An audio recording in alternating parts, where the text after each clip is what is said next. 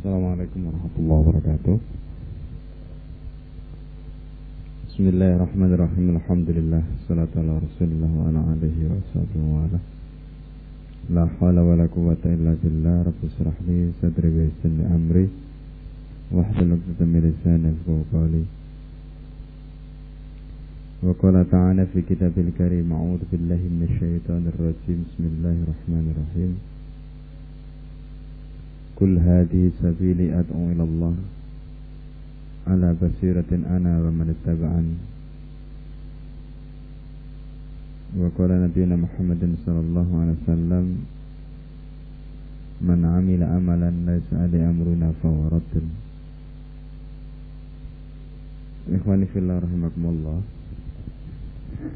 Pada kesempatan kali ini kita teruskan pada materi berikutnya yaitu tentang kefiah. Pembahasan tentang kefiah di dalam kitab Nizamul Islam itu tidak membahas tentang toriko. Istilah kefiah di sini berbeda dengan istilah toriko. Kefiah ini sifatnya lebih umum jadi kalau kita bicara tentang torikoh dakwah Rasulullah Sallallahu Alaihi Wasallam, maka torikoh dakwah Rasulullah Wasallam itu e, dilakukan dengan melalui marhala-marhala, sehingga kita dalam pembahasan tentang torikoh itu kita akan membahas, misalnya torikoh dakwah Rasulullah itu ada tiga marhalah, marhalah taskif, kemudian marhalah taf'al mal ummah dan yang ketiga adalah marhalah uh, tatbikul ahkam. Nah, kalau kita kaji dalam konteks historikoh seperti itu pembahasannya. Nah, pembahasan tentang kefiah itu berkaitan dengan tata cara bagaimana dakwah itu diemban. Meski dalam konteks tertentu kadang-kadang kefiah itu juga berarti e, toriko tetapi lafat ya pembahasan tentang ya dalam konteks ini itu sifatnya lebih umum. Nah pembahasan tentang ya hamil dakwah. Jadi bagaimana dakwah itu tata caranya?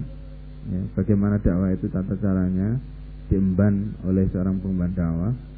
Nah itulah yang kemudian dibahas di dalam pembahasan ya hamil dakwah. Intinya bahwa dakwah Islam itu harus menjadikan uh, dakwah tadi itu mengikuti cara yang telah ditempuh oleh Rasul. Kalau kita bicara tentang kefiah, maka tata caranya harus mengikuti tata cara yang dilakukan oleh Rasul. Itu intinya. Nah, tata cara yang dilakukan Rasulullah dahulu itu haruslah merupakan tata cara yang sama yang harus kita tempuh pada saat ini. Tidak boleh kita meninggalkan sedikit pun atau menyeleweng sedikit pun dari tata cara yang telah digariskan oleh Rasulullah. Nah karenanya seperti yang tadi kita bahas di dalam pembahasan kiada fikriyah, ketika Rasulullah SAW membangun sebuah umat yang bernama umat Islam melalui proses dakwah yang dilakukan di Mekah, Rasulullah SAW sudah menjadikan kiadah yang dibangun oleh Rasulullah itu adalah kiadah fikriyah. Dan karena kiadah fikriyah inilah yang merupakan kiadah yang dibangun Rasulullah ketika membangun umat. Maka kiadah yang sama juga harus dimiliki, harus dibangun oleh para pengemban dakwah ketika mereka hendak menyatukan umat. Ketika mereka hendak mewujudkan dakwah istinaf hayatul Islam. Bagaimana melangsungkan kembali kehidupan Islam. Karena dengan kiadah fikriyah itulah maka mereka bisa mewujudkan persatuan yang kukuh, persatuan yang solid, yaitu persatuan di bawah naungan akidah Islam dan sistem Islam. Seperti yang tadi sudah kita definisikan bahwa umat itu adalah majmu atau minanas yajma'uha dan wahidah wala halidah. Yaitu kumpulan manusia yang diikat oleh satu akidah yang sama yaitu akidah Islam dan manusia manusia yang diikat tadi itu ya diatur dengan satu sistem yang sama yaitu sistem Islam. Itulah umat Islam. Nah, ketika kita bicara tentang kefiah sekarang bagaimana tata cara untuk mewujudkan itu?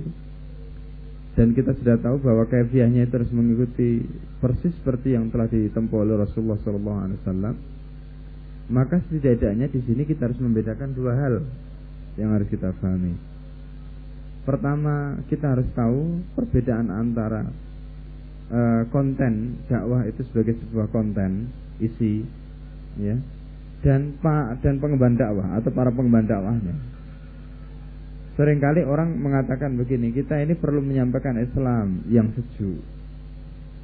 Kita ini perlu e, berdakwah dengan cara yang istilahnya dakwah bil hal dan begitu Ya. Nah, ketika misalnya ada orang yang menyampaikan kata-kata yang hak, bagaimana hadis Rasulullah SAW, ya, Sayyidus Suhatai Hamzah, man qama ama wa man qama amama imamin fajirin fanasaha faqatalahu misalnya. Jadi saya saya itu saja para peng, uh, penghujum penghujum uh, syahid itu adalah Hamzah dan orang-orang yang berdiri di hadapan penguasa untuk menyampaikan nasihat pada dia kemudian dia dibunuh.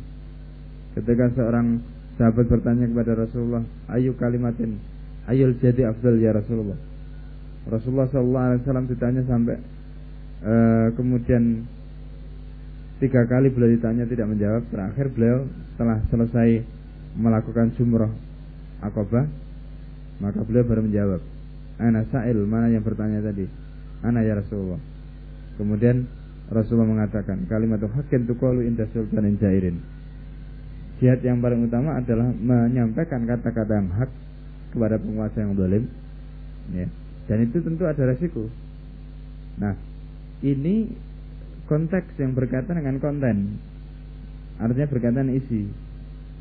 Jadi kalau kita bicara tentang isi, Rasulullah SAW mengatakan dakwah yang kita sampaikan itu harus kita sampaikan apa adanya. Kulil haqqo walau kana murran kata Rasulullah begitu.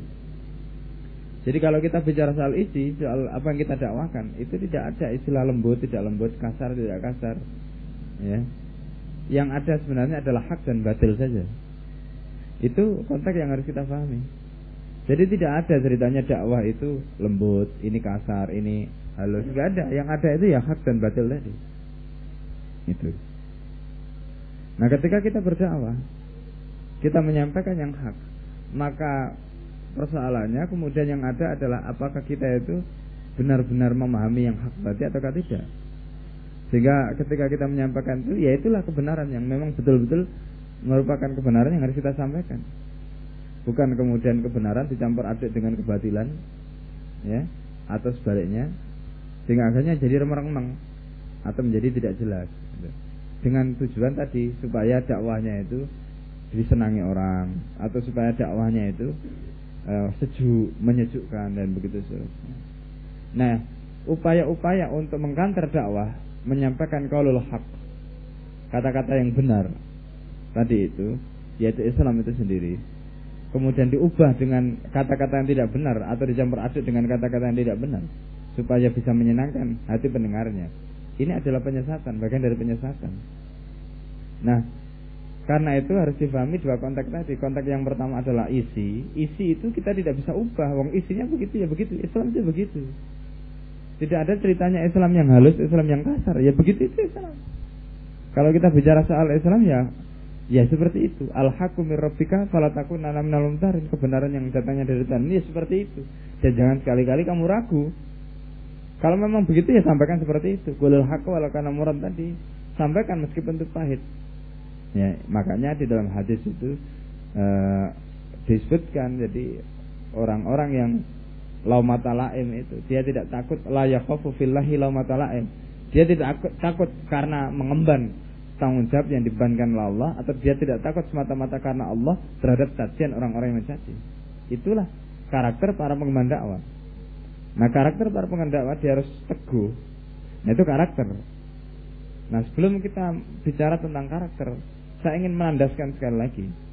Jadi dua konteks tadi harus difahami ya supaya kita tidak bisa disesatkan pemikiran kita oleh orang-orang yang berusaha untuk melakukan kompromi-kompromi antara Islam dengan kufuran. Gitu. Jadi kalau kita bicara tentang Islam, Islam ya seperti itu. Islam ya begitu itu Islam. Nggak ada istilahnya Islam moderat, Islam fundamentalis, Islam liberal nggak ada ya Islam ya begitu itu Islam jadi kalau ada sekarang istilah Islam liberal ya. Itu sebenarnya bukan Islam. Atau ada istilah Islam uh, apa namanya mereka sebut dengan Islam moderat itu bukan Islam. Kemudian mereka citrakan Islam fundamentalis dan sebagainya sebagainya itu. Nah karena itu Islam harus difahami seperti apa adanya. Ya seperti itulah Islam. Yang dari Rasulullah seperti itu ya begitu itu yang harus kita sampaikan tidak kita tambah tidak kita kurangi. Itu itu Islam. Nah bahwa kemudian kita menyampaikan Islam itu kemudian terkesan kasar, men, istilahnya menyengat, ya kemudian menyakitkan hati, yaitu itu menyakitkan hati dan sebagainya itu karena orang yang menerima itu dia tidak rela menerima kebenaran atau dia tidak mau menerima kebenaran itu saja persoalannya. Kalau orang itu ikhlas, orang itu hatinya lapang dalam menerima kebenaran, ya,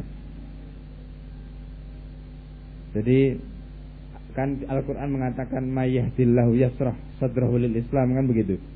Jadi kalau ada orang yang diberi hidayah oleh Allah maka hatinya dilapangkan untuk menerima Islam.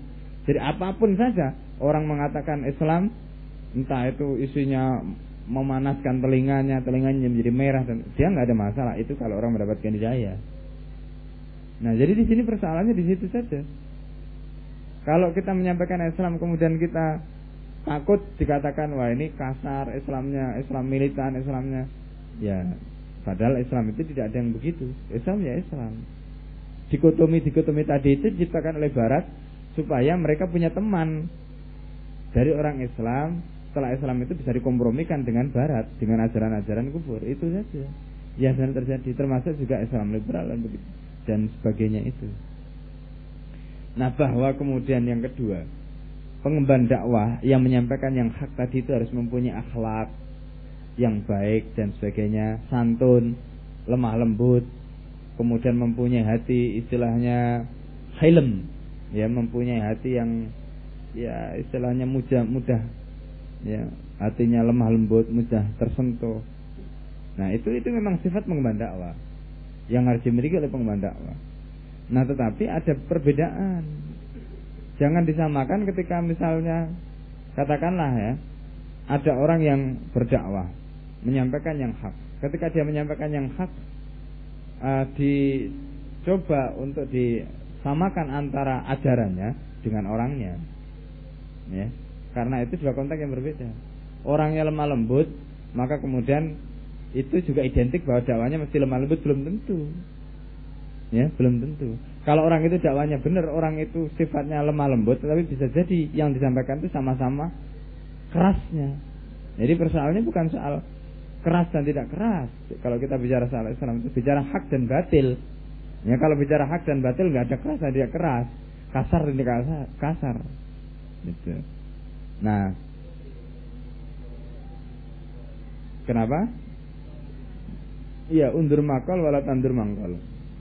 Ya, benar. Cuma kita harus memahami konteks gitu. seperti apa konteks itu maksudnya. Nah oke. Okay. jadi saya kembalikan pada konteks orang ya yang mengemban dakwah. Jadi kalau dimaksud yang kedua itu adalah konteks orangnya yang mengemban dakwah ini berkaitan dengan masalah karakter hamli dakwahnya. Bagaimana pengemban dakwahnya itu punya karakter. Sebagai contoh ketika Al-Quran mengatakan walau kunta faddan ghalidul qalbi lan faddu min khalik jadi kalau kamu itu mempunyai hati yang keras, ya, walaupun tagoli dan kalbi, ya, makanya Rasulullah itu mempunyai sifat-sifat yang sifat itu harus kita jadikan sebagai teladan, sebagai hamil dakwah. Karena sifat itu merupakan akhlak kita di dalam membantu dakwah. Tetapi itu tidak mengurangi nilai atau inti ajaran yang harus kita sampaikan. Gitu Misalnya, Rasulullah itu mempunyai sifat yang lemah lembut, rahmat, ya, kasih sayang. Rasulullah mempunyai sifat apa saho ya dermawan, mempunyai sifat ishar mengutamakan orang lain dan banyak sifat-sifat yang lain lagi. Ya. Itu tidak berarti bahwa sifat-sifat tadi kemudian menyebabkan Rasul misalnya ketika kapan Rasulullah harus bersikap uh, lemah lembut, kapan Rasulullah harus bersikap tegas, itu semuanya jelas ya. semuanya jelas. Ya, batasan-batasan itu jelas. Nah, jadi yang kita bicarakan di sini kalau kita bicara dalam konteks sifat orang, karakter orangnya, maka di situ bicara kita soal lemah lembut, soal kasih sayang, soal tadi itu apa namanya uh, istilahnya mudah tersentuh, simpatik dan sebagainya itu sifat orang. Tetapi yang kita dakwakan itu tetap isinya tetap, ya isinya tetap Islamnya seperti itu gitu loh. Tidak berarti kemudian misalnya karena dakwanya itu dakwah kolbu misalnya ya, dakwah kolbu, kemudian akhirnya menonjolkan lemah lembut, kasih sayang itu macam-macam. Identik seperti itu sehingga yang kasar, yang dalam versi mereka itu kasar, kemudian uh, apa namanya keras itu nggak disampaikan. Nah ini salah. Padahal perintah Al-Quran mengatakan ya utu'u ila sabili rabbika bil hikmah wal mau'idah hasanah wajadilhum billati ahsan. Jadi wajadilhum billati ahsan itu itu maksudnya kalau kita itu menemukan pandangan yang berkaitan dengan kekufuran atau pandangan-pandangan yang berkaitan dengan kebatilan itu kita harus mujadalah, harus serang, kita harus habisi pandangan-pandangan itu. Kita harus habisi pandangan itu. Harus kita hancurkan argumen-argumennya. Kemudian kita bangun yang baru, argumen-argumen yang baru.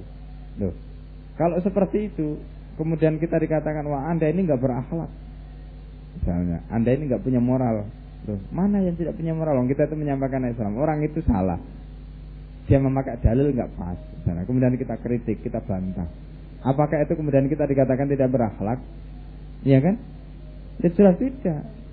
Justru kalau kita berdiam diri, membiarkan orang lain melakukan kesalahan itu bisa dikatakan kita tidak berakhlak. Karena dengan begitu ya kita menyaksikan kebatilan, menyaksikan orang lain melakukan kesalahan kemudian kita biarkan. Ya, itu sama dengan uh, istilahnya syaitanul akhras, setan bisu. Ya. Ini. Itu kata Rasulullah SAW. Nah karena itu justru sebaliknya man ra'a minkum mungkaran falyughayyirhu. Nah, yang disebut dengan mungkar falyughayyirhu itu bagaimana? Ya setiap kita melihat kemungkaran, ya yang menyimpang dari Islam. Islam itu kan jelas. Islam itu kan sudah jelas. Kalau Islam itu sudah jelas, mana yang menyimpang dari Islam itu ya merupakan kemungkaran. Nah, setiap bentuk kemungkaran itu harus dilawan. Kalau kita mampu dengan tangan, kita lakukan dengan tangan. Kalau tidak mampu dengan tangan, dengan lisan. Kalau tidak mampu dengan lisan, kita harus mau mampu melakukan perubahan dengan hati. Yang dimaksud melakukan perubahan dengan hati bagaimana? Kita tidak boleh ridho dengan orang yang melakukan kemungkaran. Ya, itu yang dimaksud dengan mengubah dengan hati. Kalau kita itu sampai ridho, itu berarti kita dengan hati pun tidak mengubah kemungkaran tadi. Dan itu berarti tidak ada iman. Ya, walaysa wara adzalika khardanul minal iman. Nah, ini yang sering disalahpahami. Ya, itu yang sering disalahpahami. Nah, karena itu pertama sebelum kita bicara soal kefiah yang lebih detail, dua konteks itu harus kita pahami terlebih dahulu. Pertama konteks dakwah dalam konteks ide gagasannya. Ya, berarti kita menyampaikan Islam ya utu ila sabil rabbika atau wal takum minkum ummatun yatu'una al khair. Al khair di semasa al Islam. Ya berarti kalau kita bicara soal Islam ya Islam. Tidak ada Islam yang moderat Islam liberal Islam ini. Ya Islam Islam ya Islam. Islam yang berdasarkan Al-Quran As-Sunnah dan dibangun berdasarkan dalil-dalil yang ditunjukkan oleh keduanya. Seperti ijma sahabat dan kias itu Islam. Ya bahwa kemudian yang disampaikan tadi itu didengarkan oleh audiennya itu keras kemudian uh, radikal dan sebagainya versi mereka itu adalah versi orang-orang yang tidak siap menerima hidayah tadi yang Allah katakan mayahdillahu yasrah sadrul Islam Ya kalau orang itu memang siap menerima hidayah maka Allah akan melapangkan dada dia untuk menerima Islam. Tidak ada lagi wah anda ini terlalu kasar, anda ini terlalu ini itu nggak ada begitu. Karena itu Islam benar. Ya, itu Islam, itu kebenaran. Ya seperti itulah yang harus disampaikan. Itu. Nah, itu konteks pertama. Yang kedua adalah konteks orang. Ya, yang kedua adalah konteks orang tadi yaitu hamli dakwah sebagai orang yang mengemban ide pengemban dakwah yang mengemban ide Islam tadi meskipun ide itu katakanlah menurut orang lain itu kasar, tetapi cara kita menyampaikan harus baik. Gitu. Cara kita menyampaikan harus baik. Nah, itu yang dimaksud bahwa antara sifat dengan isi tadi itu, isinya tetap tidak berubah, tetapi karakter pengembannya ini harus memenuhi karakter pengemban dakwah sebagaimana yang disampaikan oleh Rasulullah. Seperti ketika Allah mengajarkan pada Rasulullah walaupun tafaddan ghalidul qalbi tadi itu, itu sebenarnya Allah mengajarkan moral, akhlak pada Rasul. Bagaimana akhlak dalam mengemban dakwah yang mungkin itu merupakan suatu yang istilahnya kasar ya atau merupakan suatu yang istilahnya keras menurut orang yang menerima tadi. Tetapi sekalipun begitu itu tetap tidak bisa disampaikan dengan ghalidul qalbi dengan hati yang kasar dengan e, cara yang kasar tetap harus disampaikan dengan cara yang baik ya inilah akhlak yang harus dijunjung oleh para pengemban dakwah gitu. Kita berdebat juga begitu. Akhlak di dalam berdebat juga harus kita ikuti. Ya akhlak dalam berdebat harus kita ikuti. Ya. jadi misalnya sebagai contoh ketika kita bicara soal e, katakanlah mengkanter pemikiran itu bisa seperti apa adanya. Harus begitu. Ya kalau memang batil kita katakan pemikiran anda itu batil. Ya. itu jelas tetapi cara kita menyampaikan itu tidak bisa oh anda ini ah. jadi dengan menunjuk-nunjuk kepala itu yang tidak boleh. Ya karena itu mencerminkan ya moral atau akhlak.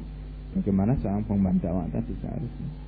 Atau misalnya ketika dia melihat katakanlah sesuatu yang yang batil ya. Ya tentu dia tidak boleh melakukan misalnya tindakan-tindakan fisik yang itu kemudian justru menyebabkan ya dia jauh dari sifat pengemban dakwah yang seharusnya dimiliki oleh pengemban dakwah tadi. Nah ini dua konteks yang harus dipahami dulu ya sebelum kita membahas tentang kefiah lebih jauh. Nah adapun kefiah-kefiah yang lain dalam katanya dengan dakwah ya dalam hal ini telah dirinci di dalam pembahasan pembahasan eh, itu hamli dakwah itu. Intinya memang berangkat dari dua konteks tadi. Maka kalau kita bicara tentang kefiah nanti, di situ ada yang berkaitan dengan misalnya konten, ada yang berkaitan dengan masalah orang. Misalnya, ya, bagaimana dakwah? Jadi dakwah harus diemban, misalnya. Jadi bagaimana dakwah harus diemban? Ya misalnya dakwah itu harus diemban sebagai kiadah fikriyah. Ya, kemudian tujuannya untuk apa? Istinaf Islam. Ini adalah dakwah yang memang harus diemban seperti itu apa adanya tidak bisa diubah-ubah. Karena seperti itulah dulu Rasulullah SAW mengemban dakwah. Ya. Kemudian e, misalnya kedaulatan ya itu harus diberikan di tangan mabda itu terkait dengan konteks konten sebenarnya isi. Ya. Karena apa? Karena kita ini dakwanya dakwah fikriyah. Karena itu dakwah fikriyah itu yang kita tonjolkan adalah pemikiran dan yang menjadi yang istilahnya mempunyai supremasi, superioritas, yang mempunyai uh, kapasitas yang bersifat otoritatif ya. Itu adalah ide, pemikiran, mabda dan bukan individu. Gitu. Nah itu terkait juga dengan dakwahnya, ya, terkait dengan dakwahnya. Sehingga yang kemudian nanti bisa mengubah. Misalnya konsep dakwah ini itu itu kembali kepada gagasan idenya. Mana yang lebih kuat? Bukan karena ganti orang oh ini menurut saya lemah karena begini-begini tidak bisa begitu. Tetapi diuji semuanya berdasarkan ide. Dalil. Pandangan-pandangan yang membangun uh, pandangan tadi. Nah itulah yang uh, kelak kemudian akan mengantarkan mana uh, dakwah fikriyah yang seharusnya dijadikan pegangan dan uh, bagaimana cara seperti itu harus dilakukan. Nah kemudian yang kedua menyangkut soal karakter, ya, menyangkut soal karakter orang. Jadi di dalam pembahasan ini disinggung tentang karakter orangnya itu hak istilahnya sifat daiyahnya. Bagaimana sifat daiyahnya itu? Maka sifat dakwahnya itu sifat pengemban dakwahnya itu misalnya pengemban dakwah itu harus mempunyai sifat safir. Safiran itu sifat orang. Sifat orangnya.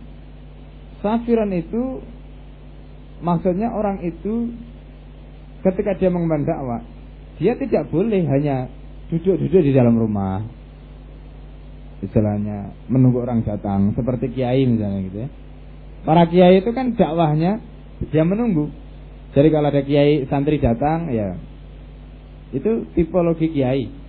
Seperti itu biasanya. Meskipun tidak semua begitu. Ya. Nah, yang seperti ini itu tidak bisa memenuhi kriteria safiron. Jadi kalau kita bicara soal sifat pengemban dakwahnya itu safiron. Safiron itu maksudnya dia harus proaktif, harus agresif. Proaktif itu maksudnya dia tidak boleh diam. Dia harus terus sebagai pihak yang maju. Tidak boleh menunggu, tidak boleh menunggu orang datang tapi dia harus menjemput bola Terus menerus seperti itu, itu safiron. Ya. Rasulullah Shallallahu Alaihi Wasallam dahulu melakukan begitu. Jadi berkunjung dari satu rumah ke rumah yang lain. Ya, jadi Rasulullah tidak tinggal di rumah, diam duduk di rumah menunggu orang lain datang karena sudah tahu ada Nabi. Ya. Kalau seperti itu, dakwah Rasulullah nggak akan berkembang. Nah, ini sifat dakwah Rasulullah. Jadi sifat Rasul sebagai dai itu safir. Kemudian yang kedua, sifat Rasulullah sebagai dai itu bersifat mutahaddin, menantang. Apa yang dimaksud dengan mutahaddin? Mutahaddian itu, tahaddi, tahaddi itu sifat dakwahnya. Kalau mutahaddin itu sifat orangnya. Nah, apa tahaddi itu? Tahaddi itu begini, tahaddi itu adalah tantangan. Kapan sesuatu itu dikatakan tahaddi, dikatakan menantang? Pertama, kalau yang ditantang itu punya kemampuan untuk melakukan itu. Kalau yang ditantang itu tidak punya kemampuan, kemudian ditantang itu namanya tidak menantang. Ya, itu namanya tidak menantang. Itu. Kemudian yang kedua, sarana untuk mewujudkan apa yang ditantang itu memang tersedia. Kalau kemudian yang ditantang itu punya kemampuan tidak ada sarana, itu juga namanya tidak tidak proporsional tantangannya tadi kan? Nah itu namanya tahatin, itu namanya menantang. Contoh begini, ketika Al-Quran mengatakan, wa in kuntum fi raibim mimma nazzalna ala abdina, fa'tu bisuratin mimithli. Itu itu tantangan, itu namanya mutahadin. Itu namanya dakwah yang bersifat tahaddi, menantang. Ya, menantang. Dakwah seperti itu menantang. Orangnya disebut mutahadin, pengemban dakwahnya disebut mutahaddin. Loh kok bisa itu dikatakan sebagai tahaddi? Karena dua kriteria tadi itu bisa masuk. Ketika Al-Quran menantang orang Arab untuk membuat Al-Quran itu wajar. Karena mereka orang Arab. Dan mereka punya kemampuan karena bahasanya tinggi. Al-Quran juga diambil dari bahasa mereka. Tapi kalau Al-Quran menantang orang Indonesia untuk membuat Al-Quran, nah itu namanya bukan menantang. Ya. Itu. Karena jelas dari segi kemampuan nggak ada. Mereka orang Indonesia sehebat apa pun dia sulit untuk mempunyai kemampuan seperti orang Arab yang fasih dari segi bahasa. Nah, jadi kalau orang Arab ditantang oleh Al-Qur'an seperti itu, itu logikanya karena Al-Qur'an tadi itu punya uh, Al-Qur'an itu menantang orang Arab yang orang tadi punya kemampuan. Yang kedua, yang di sesuatu yang ditantang artinya yang menjadi uh, tantangan tadi yang ingin diwujudkan dalam tantangan itu kan membuat Al-Qur'an. Sementara Al-Qur'an itu kan sesuatu yang bisa mereka baca, bisa mereka kaji, ya kan? Bahasanya juga ada di tengah-tengah mereka. Artinya dari segi wasilah mereka bisa mewujudkan. Karena wasilahnya adalah bahasa Arab. Dan mereka punya wasilah itu. Mereka juga punya kemampuan itu. Dengan ketinggian balaghah mereka, mereka punya. Tetapi kok ternyata mereka tidak bisa setelah ditantang itu. Nah, itu menunjukkan bahwa tantangan Al-Quran itu berhasil. Nah, berhasil mewujudkan atau melemahkan mereka. Ya, berhasil membuktikan atau mewujudkan ya, bukti bahwa mereka itu memang tidak mampu Wa ilan taf'alu wa lan taf'alu kata Allah. fattakun nar allati ya waquduhan nas wal Kan begitu. Jadi kalau kamu tidak mampu wa illam taf'alu wa lan taf'alu kata Allah sekali-kali kamu tidak akan pernah bisa melakukan. Allah sudah membuktikan itu. Sekali-kali tidak akan pernah kamu bisa membuktikan. Gitu. Nah, itu tantangan. Dan artinya Al-Quran berhasil dengan tantangan itu membuktikan bahwa mereka tidak mampu. Itu sekaligus menunjukkan bahwa mukjizat Al-Quran itu di situ. Mukjizat Al-Quran itu terletak pada sisi bahasanya tadi. Di mana dengan bahasa yang dimiliki oleh orang Arab, ya, dengan kapasitas mereka yang punya kemampuan balaghah yang tinggi, ternyata mereka tidak mampu. Ya?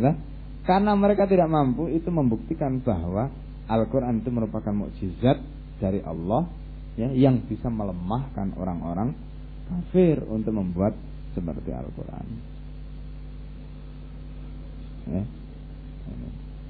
Jelas ya? Itu mutahaddin, itu tahaddi. Kemudian pengemban dakwah itu harus di samping sifat safiron mutahadian ya pengemban dakwah itu dia tidak boleh bersifat mujamalah. Mujamalah itu bermanis muka. Atau melakukan kompromi-kompromi. Nah ini sekali lagi.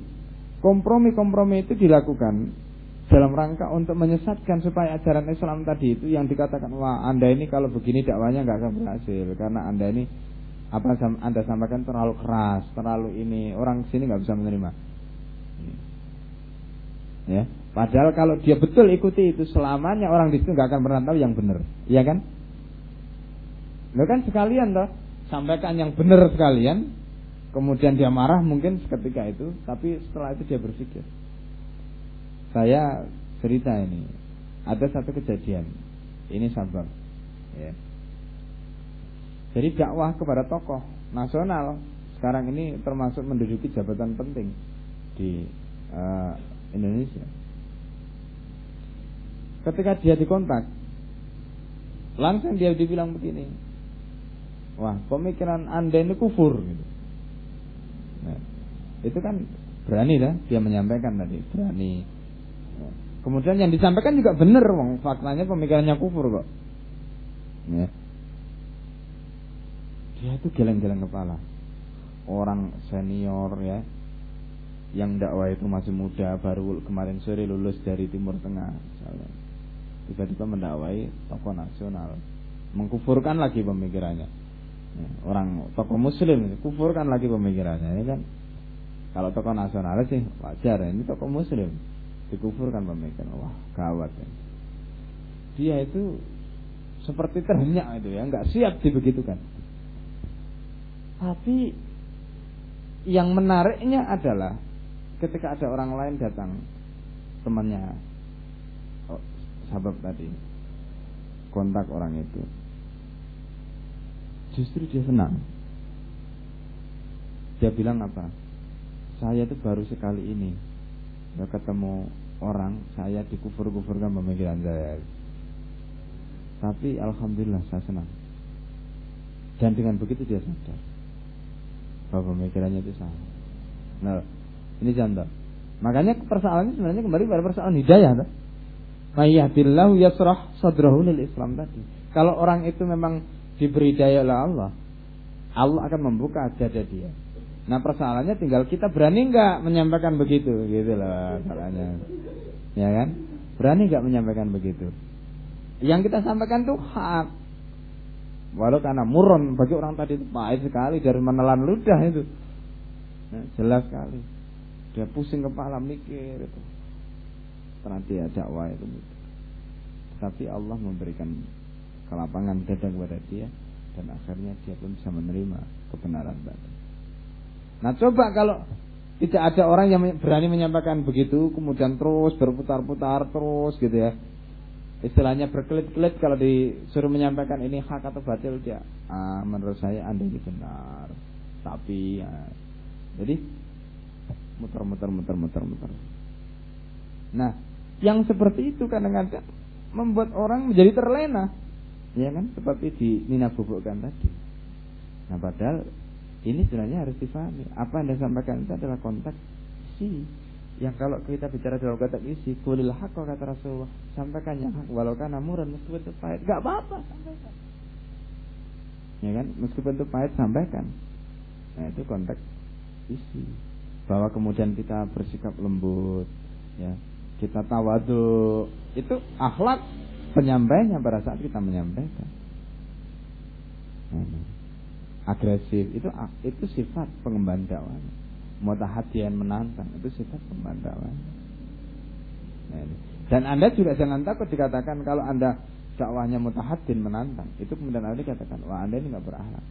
Nah seorang tua dikatakan nggak gitu? Nah, anda jangan takut seperti itu kalau perlu anda harus jelaskan harus dibedakan antara konteks ini seperti yang tadi kita jelaskan itu harus dibedakan antara konteks isi dengan konteks orang yang begitu selesai. Nah berikutnya yang harus difahami bahwa pengemban dakwah itu harus mempunyai sifat anuzu ilal kamal. Artinya dia harus ada naz'ah, tendensi, kecenderungan, keinginan yang kuat untuk mencapai kesempurnaan. Ini pengemban dakwah tidak boleh tidak. Dia harus berpikir seperti itu. Bagaimana setiap hari dia mencapai tingkat kesempurnaan terus menerus baik dari segi ilmunya, baik dari segi keimanannya, baik dari segi ketampilannya, semuanya harus meningkat. Kalau anda misalnya sudah berdakwah sekian tahun kok nggak meningkat meningkat, berarti anda ya tidak termasuk orang yang mempunyai sifat sebagaimana hamil dakwah yang dimaksudkan dalam kefiah tadi atau termasuk pengemban dakwah yang ideal. Dan tentu anda akan sulit untuk mengemban dakwah kalau anda tetap mempunyai sifat seperti itu. Nggak bisa. Ya, selamanya Anda nggak akan berkembang. Ya. Nah, yang penting lagi Anda harus ada keberanian. Untuk mencapai kesempurnaan itu harus ada keberanian. Orang itu kalau tidak ada keberanian dia tidak berani mencoba. Kalau tidak berani mencoba, dia tidak tahu kapan dia benar, kapan dia salah. Kalau tidak tahu benar salahnya, dia tidak akan pernah menjadi sempurna. Iya kan?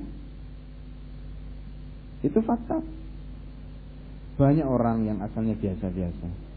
Tetapi karena dia berani mencoba, berani, tidak takut, ya, mungkin dikatakan orang salah. Kalau anda itu terbayang kesalahan-kesalahan takut kemudian anda mengambil resiko, ya selamanya anda tidak akan bisa maju, tidak akan bisa anuzu ilal kamal mencapai kesempurnaan, tidak akan bisa. Nah, itu ya.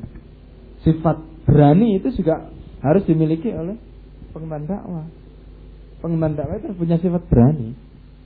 Berani karena benar. Ya, berani karena benar. Bukan berani karena uh, konyol. Atau berani karena nekat, tapi berani karena kita benar.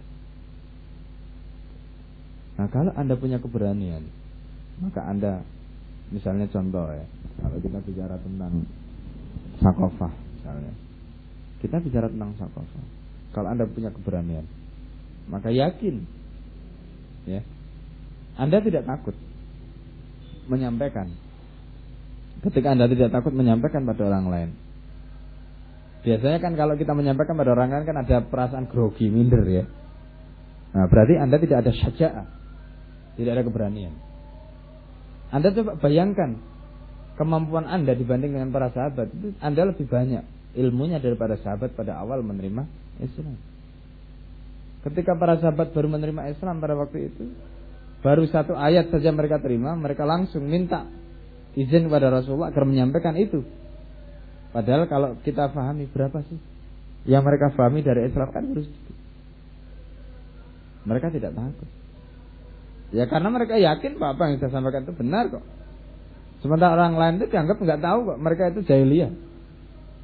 Anda juga begitu karena Anda melakukan kontak dengan orang kalau nggak ada keberanian bahwa yang Anda sampaikan itu benar selamanya Anda nggak akan berani. Iya kan? Nah ini persoalan sifat hamil dakwah, keberanian harus dimiliki. Contohlah para sahabat, tirulah para sahabat. Bagaimana mereka dahulu dengan modal yang pas-pasan mereka berani mengemban dakwah. menyampaikan uh, kepada orang-orang tokoh-tokoh ya Quraisy yang levelnya jauh di atas mereka. Tetapi karena keberanian itulah yang mendorong mereka, membuat mereka menjadi seperti itu. Tidak takut sedikit pun mereka melakukan apa yang mereka pandang benar. Ini. Bahkan lebih dari itu kemudian akhirnya mereka digebukin pun nggak ada masalah. Kasus Abu Dhar al Ibn Ibnu Mas'ud, ya, nggak takut mereka, karena yang mereka menyampaikan kebenaran, yang mereka sampaikan itu benar. Ini, sifat hamil dakwah.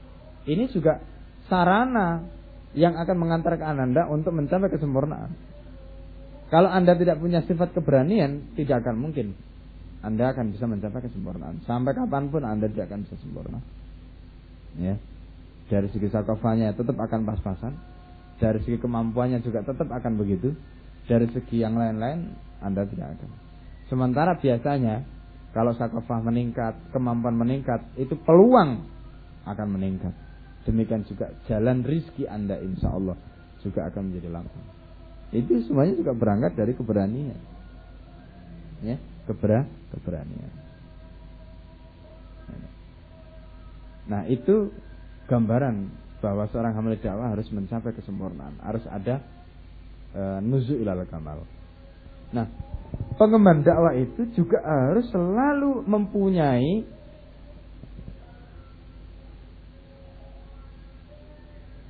apa namanya apa yang ingin dia wujudkan tadi itu itu harus dibangun berdasarkan satu pemikiran. Istilahnya setiap perbuatan dilakukan itu harus mabnan alal fikr. Didasarkan pada satu pemikiran. Bukan karena emosi. Itu tidak boleh. Jadi ketika Anda melakukan sesuatu sebagai seorang hamil dakwah, Anda harus berpikir bagaimana agar dakwah Anda, bagaimana agar misi Anda itu berhasil. Sehingga nanti tidak menjadi mission impossible. Iya kan? misi yang tidak mungkin. Nah, itu caranya bagaimana? Maka caranya setiap amal yang Anda lakukan harus ada tujuan. Itu. Setiap amal Anda yang Anda lakukan harus mempunyai tujuan. Ya. Itu satu syarat. Kalau Anda melakukan amal dan Anda tidak punya tujuan dalam melakukan amal, itu alamat bahwa amal Anda pasti gagal. Ini. Ini harus dimiliki oleh pengemban dakwah. Setiap amal yang dilakukan harus ada tujuan. Ya. Nah sekarang bagaimana cara merumuskan tujuan? Itu juga ada kerangkanya. Supaya tujuan kita itu bisa kita wujudkan itu harus kita rumuskan dengan baik. Nah bagaimana caranya supaya kita bisa merumuskan tujuan? Misalnya tujuan di dalam melakukan amal itu harus kita rumuskan ya Antara lain bahwa tujuan yang akan kita lakukan terus musawar, tergambar. Gitu. Kalau Anda melakukan perbuatan tidak tergambar misalnya. Contoh begini.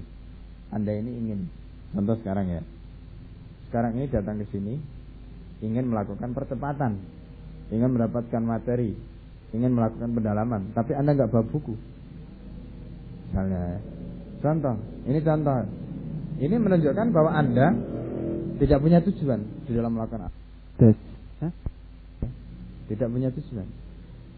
Kalau Anda punya tujuan, Anda bisa menggambarkan bagaimana saya bisa mewujudkan tujuan tadi. Ya. Itu yang real.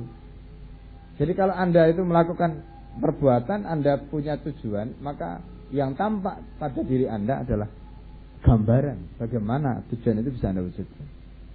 Ya, karena itu tujuan tadi itu musawar. Musawar itu maksudnya itu tergambar. Apa yang ingin Anda wujudkan tergambar. Bagaimana gambarannya itu? Tampak. Ini contoh. Kemudian tujuan yang Anda wujudkan, ingin wujudkan itu juga mungkin. Kalau dalam bahasa manajemennya achievable. Bisa kita raih. Bukan tujuan yang mengawang. Bukan tujuan yang tidak mungkin.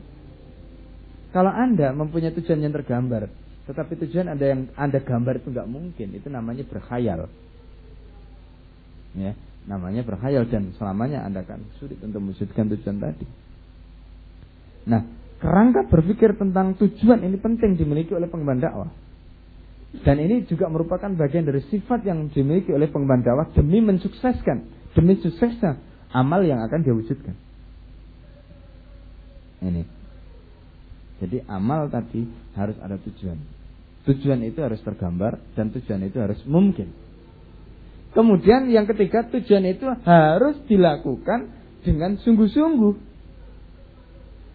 Anda punya tujuan bagus, tergambar, mungkin, tetapi kalau Anda tidak melakukan dengan sungguh-sungguh, tidak akan mungkin.